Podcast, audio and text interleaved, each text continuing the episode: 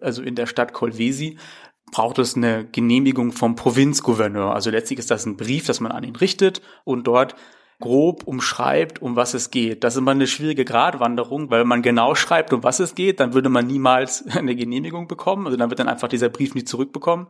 Trotzdem muss man auch ein paar Informationen reinbringen. Das heißt, dieses Projekt Mutoshi zum Beispiel, was ich mir da angeschaut habe, das habe ich dann schon auch explizit erwähnt, aber es stand jetzt nirgendwo im Text, dass ich mir im Detail anschauen möchte, wie es denn mit dem Problem der Kinderarbeit und sowas zum Beispiel aussieht. Und das macht man dann einfach. Hinter der Geschichte. Der wöchentliche Podcast für Freunde der Zeit. Liebe Freundinnen und Freunde der Zeit, herzlich willkommen zu einer neuen Folge unseres Podcasts Die Geschichte hinter der Geschichte. Mein Name ist Laura Zwietnier, ich bin Redakteurin im Wirtschaftsressort und heute möchte ich mit Ihnen über ein Land sprechen, über das man nicht jede Woche in der Zeit liest, nämlich über den Kongo. Unser freier Autor Jonas Gerding hat dort recherchiert, wie Kobalt für Elektroautos abgebaut wird und wie die miserablen Bedingungen auch deutsche Autokonzerne in Bedrängnis bringen. Ich bin jetzt mit Jonas Gerding am Telefon verbunden, um mit ihm über seinen Text und die Recherche zu sprechen. Hallo Jonas. Hallo Laura. Jonas, du hast ja diese Woche einen großen Text für uns über den Kongo geschrieben, und zwar über ein Thema, von dem man hier zwar schon gehört hat, aber so genau wissen viele darüber noch nicht Bescheid. Der Kobaltabbau im Kongo.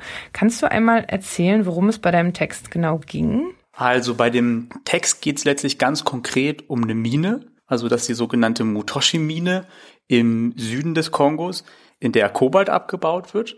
Und das Interessante daran ist, dass es im Kongo letztlich zwei Arten des Abbaus gibt. Also es gibt den industriellen Abbau des Kobalts, also riesig große Bergwerke, die mit großen Maschinen ausgebaut werden. Und es gibt den Kleinbergbau, der oft illegal passiert, wo Menschen wirklich unter sehr problematischen Bedingungen arbeiten.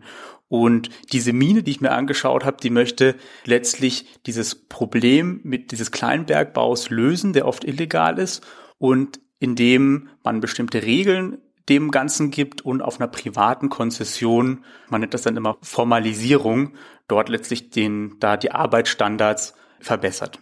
Du schreibst ja auch über die schlimmen Zustände, die oft in den Minen im Kongo herrschen. Aber, und das fand ich besonders interessant, du schreibst auch über eine Debatte, die in den letzten Wochen hier in Deutschland geführt wurde, nämlich über die Frage, wie sehr auch deutsche Unternehmen für Menschenrechte garantieren müssen in den Ländern, aus denen sie zum Beispiel Kobalt importieren. Worum ging es bei dieser Debatte genau? Also in dem Beitrag mache ich das so, dass ich einmal zeige die Probleme, die es eben heute schon gibt. Da gibt es viele Berichte von Menschenrechtsorganisationen. Da gehört zu, also Amnesty International beispielsweise, die haben zum Beispiel nachgewiesen, wie systematisch Kobalt aus diesen illegalen Minen bei Autobauern landet. Das sind Minen, in denen es Kinderarbeit gibt. Das sind Minen, in denen schwangere Frauen tätig sind. Also riesengroße Probleme. Das ist jetzt so die eine Seite. Und jetzt haben wir uns aber auch angeschaut, was das jetzt eigentlich auch mit der deutschen Gesetzgebung zu tun hat. Und bisher ist es eigentlich so, dass auf einer Art Freiwilligkeit beruht. Man muss das so vorstellen, dass ein deutsches Unternehmen, deutscher Autobauer, der bezieht selber keinen kein Kobalt direkt aus dem Kongo, sondern das ist eine relativ lange Lieferkette. Also der wird von einem Batteriezellenhersteller sich die Batteriezellen für seine Autos besorgen. Der Batteriezellenhersteller selber hat aber auch nicht im Kongo eingekauft, sondern auch wieder von einem Rohstoffhändler. Und der Rohstoffhändler ist derjenige, der vor Ort eingekauft hat. Und vor Ort ist auch nochmal sehr unübersichtlich. Da gibt es auch noch kleinere Händler. Also eine sehr komplizierte Kette. Und bisher ist es gesetzlich so, dass Unternehmen, Autobauer in Deutschland einfach sich darauf verweisen kann, dass es eine sehr lange lange Lieferkette ist und er das nicht im Detail alles überblicken kann und damit zumindest rechtlich auf deren Ebene raus ist. Ich meine, moralisch das ist eine ganz andere Frage. Und da kommt eben gerade Bewegung ins Spiel. Da gibt es ein Gesetz, was zurzeit angestoßen wird, der nationale Aktionsplan Menschenrecht und Wirtschaft. Und das ist ein Gesetz, was dazu führen könnte, dass die Unternehmen auch in Deutschland zur Rechenschaft gezogen werden könnten für das, was in den Lieferketten passiert. Das fand ich total interessant und einen anderen Aspekt, den du schilderst, aber auch, nämlich, dass die deutschen Autokonzerne gerade dadurch auch in, in Bedrängnis geraten, dass Kobalt ja vor allem jetzt auch für Elektroautos gebraucht wird. Ja eigentlich ein Produkt, was jetzt Menschen kaufen, die an Nachhaltigkeit interessiert sind oder äh, wo man jetzt davon ausgehen kann, dass sie sich zumindest jetzt fürs Klima interessieren und vielleicht dann eben auch für Menschenrechte in anderen Ländern. Und ist das dann auch so eine Sorge, die äh, was damit zu tun hat, dass diese Debatte jetzt auch vielleicht von Autokonzernen selbst geführt wird oder gar nicht? Also ich finde das ein, eh ein spannender Punkt, weil ich meine, in erster Linie ist ja ein ist ja das E-Auto angetreten, nicht um Probleme wie Menschenrechte in der Lieferkette zu beheben, sondern um ja möglichst CO2-arme Mobilität zu ermöglichen. Und man könnte jetzt sagen, okay, daran messen wir eben auch E-Autos, aber das ist natürlich für so ein Unternehmen total schwierig. Also gerade wenn man so ein Auto vermarktet, dann muss ich nur die aktuellen Werbungen anschauen. Da geht's immer um eine viel größere Message. Da geht's darum, wir haben hier ein Auto der Zukunft. Das ist nachhaltig, das ist sauber. Und dann plötzlich muss man dann auch die Frage stellen, wie das Ganze eben mit Menschenrechten aussieht in der Lieferkette. Und das bereitet Unternehmen plötzlich Kopfzerbrechen, bezüglich Fragen, die man sich vorher nicht gestellt hat, weil ein normales Auto ist ja auch voller Rohstoffe. Nur, ja, bisher hat sich da keiner groß irgendwie drum Gedanken gemacht, wo die eigentlich herkommen. Es ist ja nun nicht so, dass man jeden Tag als deutscher Journalist in den Kongo fährt. Und so wie ich das verstanden habe, machst du das jetzt auch nicht jeden Tag. Wie bist du denn überhaupt auf die Idee zu dieser spannenden Recherche gekommen? Also ich selber beschäftige mich schon länger, also mit dem Kongo. Ich habe das Land schon ein paar Mal bereist in den vergangenen Jahren und hatte deshalb ähm, das Thema ja im Hinterkopf. Ich fand das immer total spannend. Das ist ein riesen Zukunftsthema. Also man muss nur die Zahlen anschauen, um zu sehen, wie, wie wichtig dieser Rohstoff einfach in den nächsten Jahren wird und auch heute schon ist. Und ich hatte vor einem Jahr schon angefangen für ähm, eine kleinere Wirtschaftspublikation mich mit dem Thema E-Mobilität auseinanderzusetzen und auch viel mit dieser Rohstofffrage. Das waren Themen, die ich jetzt von hier aus in Deutschland gemacht habe. Ich habe dann Telefonate geführt und war in Berlin auf einer Konferenz, also über das Thema Kobalt. Und dort wurde eben jene Mine vorgestellt, natürlich mit ganz tollen Worten, wie man hier das Problem mit der Kinderarbeit in den Griff bekommt. Und da war jetzt das Interesse da. Da habe ich mir gedacht, das ist eigentlich ein Thema, was mich die ganze Zeit schon fasziniert, was ich für total wichtig halte, aber mir hat es bisher an einem Zugang gefehlt und hatte dann letztlich auch das Glück gehabt, dass ich unterstützt wurde auch mit einem Stipendium von Netzwerk Recherche und hatte dadurch die Möglichkeit, dann eben so eine doch recht aufwendige Reise auch zu finanzieren. Also zu dem Zeitpunkt selber war ich schon im Kongo. Ich hatte die äh, Monate davor von dort aus berichtet gehabt und hatte dann aber die Möglichkeit, nochmal eine längere Reise anzutreten, in den Süden des Landes zu fliegen. Also über Landwege geht es aus Sicherheitsgründen zum Beispiel gar nicht. Es ist relativ teuer, auch einfach vor Ort zu sein, weil einfach aus Sicherheitsgründen muss man dann in besseren Hotels übernachten. Transport ist alles nicht ganz einfach und alles dauert einfach sehr lange. Genau. Du hast jetzt gerade schon zwei ganz interessante Sachen erwähnt, nämlich zum einen arbeitest du ja als freier Journalist, das hatte ich eingangs schon kurz gesagt. Du hast uns deinen Text ja auch erst angeboten, als du schon wieder hier warst und Reisen in den Kongo sind ja, wie du schon gesagt hast, ziemlich aufwendig und teuer. Du hattest jetzt das Stipendium.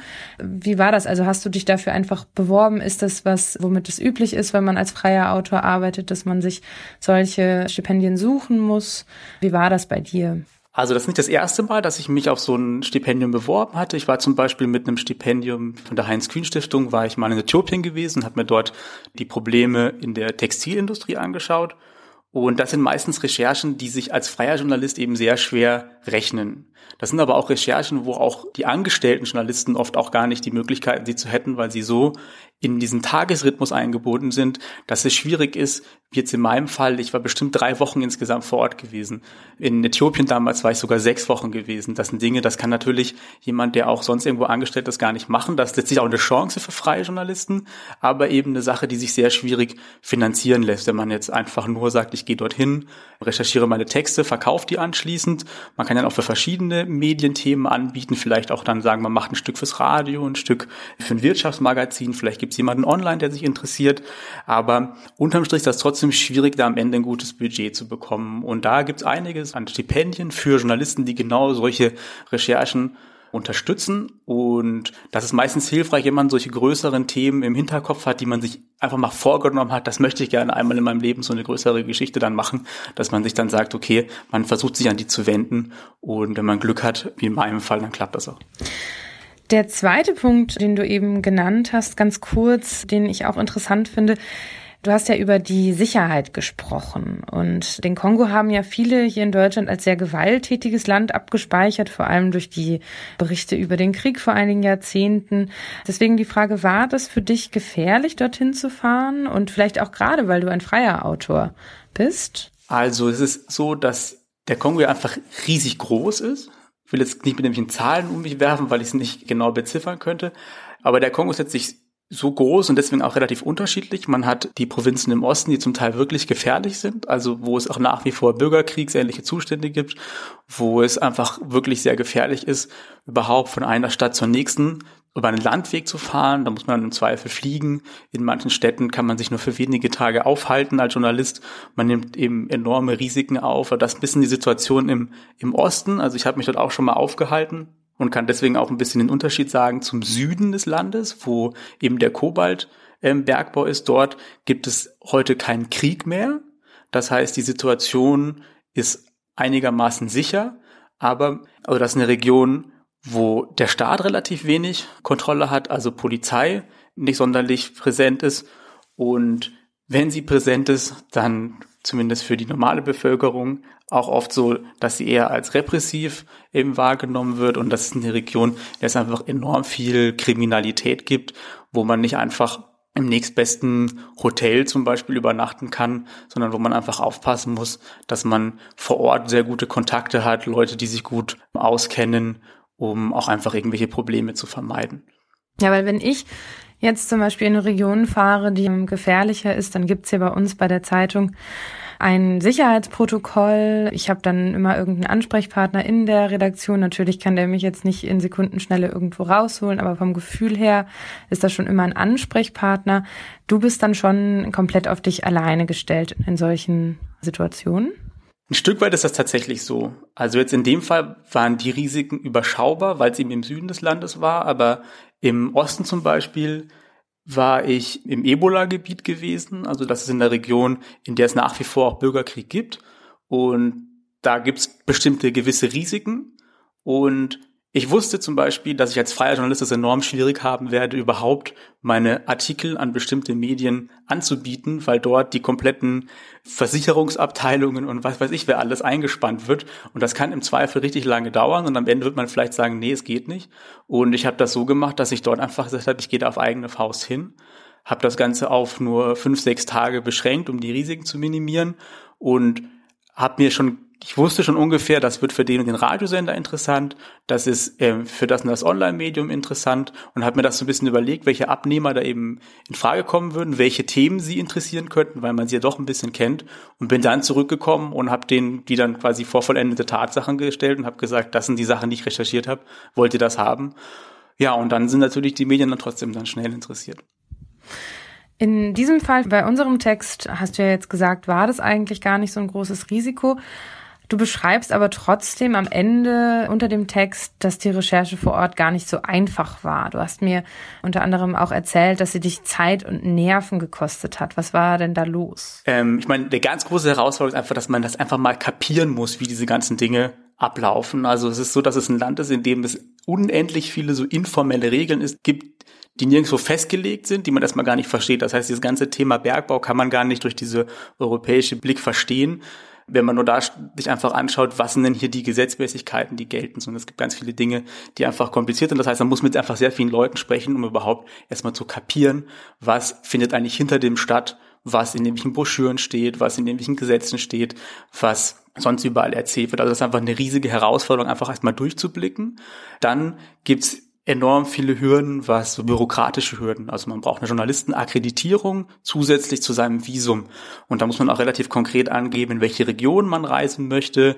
Und das kann letztlich auch abgelehnt werden. Und da hatte ich auch so meine, meine Bedenken gehabt, weil der Kongo nicht möchte, dass Kobaltbergbau irgendwie ein schlechtes Licht gerückt wird. Und das hätte auch sein können, dass die einfach gesagt hätten, nein, wir geben dir keine Genehmigung dafür und dann wäre diese Recherche so vielleicht auch gar nicht stattgefunden. Und ich habe dann zum Glück meine Genehmigung bekommen und musste dann jedoch in der Region, wo es vor allen Dingen diesen Kleinbergbau gibt, wo ich auch recherchiert habe, also in der Stadt Kolwesi, dort braucht es eine Genehmigung vom Provinzgouverneur. Also letztlich ist das ein Brief, das man an ihn richtet, auch das Bergbauministerium und so weiter in CC sitzt und dort grob umschreibt, um was es geht. Das ist immer eine schwierige Gratwanderung, weil wenn man genau schreibt, um was es geht, dann würde man niemals eine Genehmigung bekommen. Also dann wird dann einfach dieser Brief nicht zurückbekommen und man hätte nicht die Genehmigung zu recherchieren und würde ganz große Risiken eingehen und muss dann einfach so ein bisschen abwägen und trotzdem muss man auch ein paar Informationen reinbringen, weil ansonsten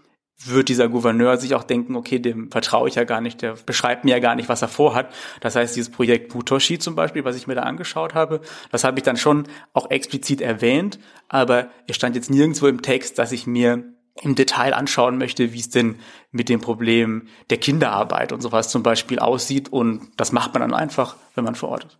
Du hast es ja dann am Ende geschafft und hast die Mine besuchen können. Am Ende ist ja dann auch dieser gute und wichtige Text daraus entstanden. Als freier Autor bist du ja jetzt wieder, sagen wir mal so, frei, was du als nächstes machst. Hast du denn schon einen Plan, ob du wieder woanders hinfährst oder willst du erstmal lieber in Deutschland bleiben oder wo zieht es dich hin? Das ist eine gute Frage. Genau davor sitze ich gerade. Also ich schreibe nebenher gerade noch an meiner Masterarbeit. Das heißt, die muss ich in drei Monaten fertig haben und danach steht wirklich eine größere Entscheidung an. Und ich bin da gerade noch ein bisschen unentschlossen. Also ich spiele mit dem Gedanken, vielleicht sogar noch mal für eine längere Zeit in den Kongo zu gehen, weil es dort einfach so unendlich viele spannende Themen gibt. Aber das bleibt eine enorm schwierige Frage, wie man sowas mit einem guten Budget hinbekommt.